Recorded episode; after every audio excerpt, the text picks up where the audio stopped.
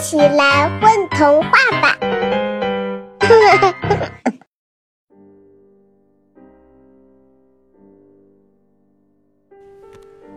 亲爱的，大朋友们、小朋友们，大家好，欢迎收听《混童话》，我是你们今天的童话主播合唱。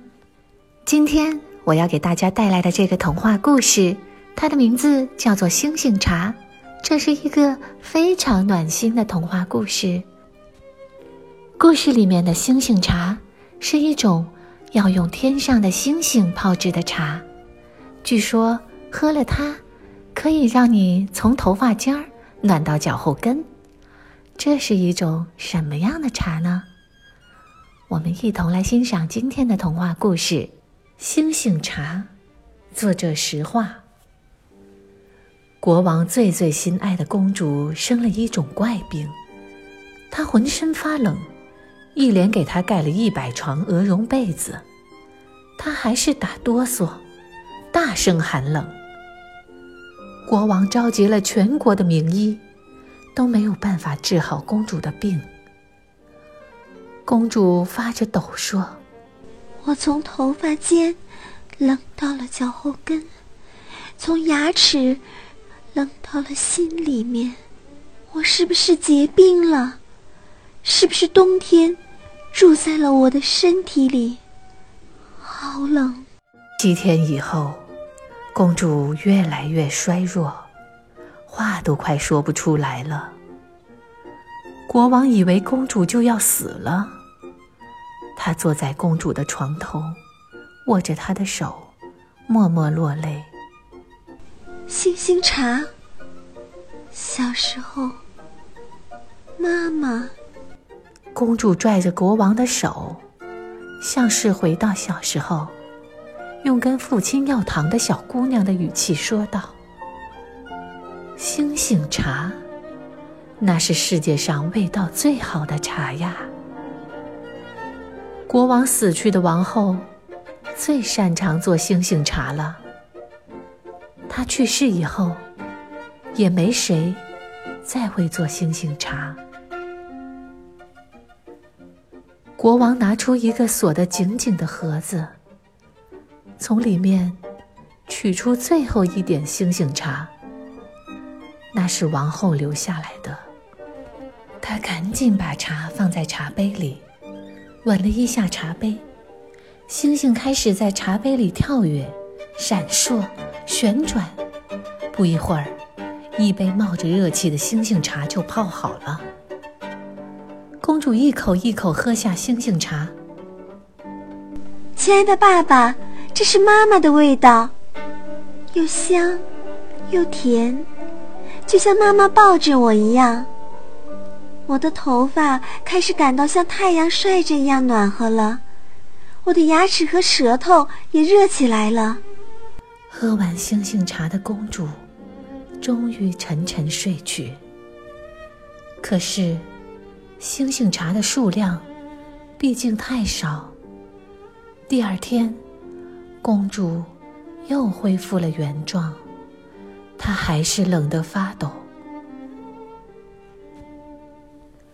国王派人张榜宣告，寻找全国会做星星茶的人。第二天。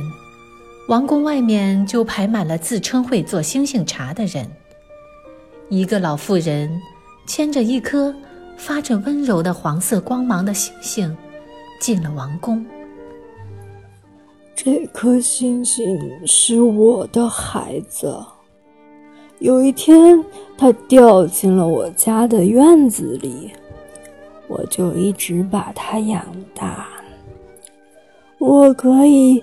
把它献给国王，您可以把星星的心挖出来，一定能治疗公主的怪病。老妇人说：“星星像一个孩子一样，在国王的宫殿里滚来滚去，地板被他弄得像是撒上了金粉，闪闪发光。”善良的国王。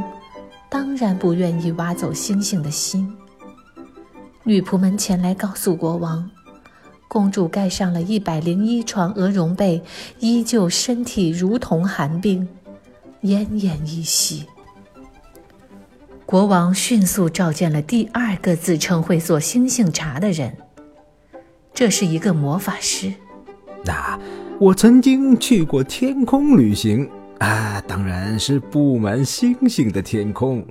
哎，我用一张捕星星的网，在银河里捞到了许许多多的小星星。哎，我把它们拿回来晒干以后，碾成粉末。哎。做成了这道星星茶。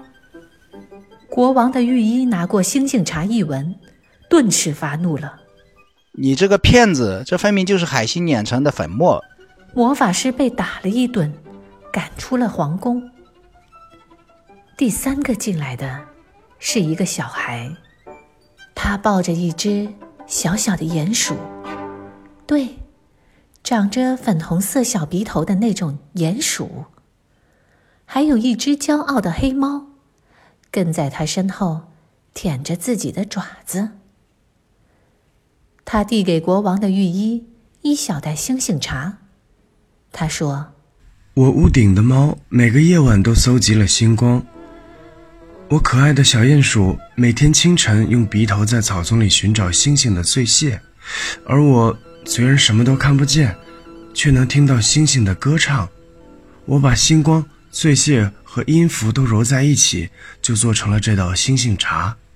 御医用狐狸一般灵敏的鼻子闻了闻星星茶，还用各种奇怪的工具进行了检查。他对国王说：“没有特别奇怪的成分和香味，保证没有毒，不妨试一试。”男孩继续说。可是这道茶需要配上一千个拥抱才可以，而且拥抱的人必须是真心爱对方才有效。国王接下来的日子都没有工作，他要忙着拥抱公主，给她喂星星茶。一天天过去了，公主的病慢慢好转起来，鼻子开始发热了，手指脚趾都开始暖和起来。嗯肚子也热起来了，后背也暖烘烘的了。后来，公主的病就这么好起来了。春天的时候，她已经可以到花园里浇灌自己最喜欢的弹簧草——白玉兰。国王和公主后来再去寻找这个男孩，都没有找到。公主从此以后。开始潜心钻研制作星星茶的办法。据说，他后来在山里找到了星星草，一种专门吸引星光的小草，还找到了一只星星猫。这只猫可以将流星用猫爪抓住。星星茶，那种可以让你从头发尖儿短到脚后跟的茶。那是世界上味道最好的茶呀！感谢收听今天的混童话，我是你们的童话主播合唱，我们下一期节目再见。大家好，我是坚定的锡兵，我在这个故事里演的是公主。大家好，我是田老虎，是故事里的老妇人。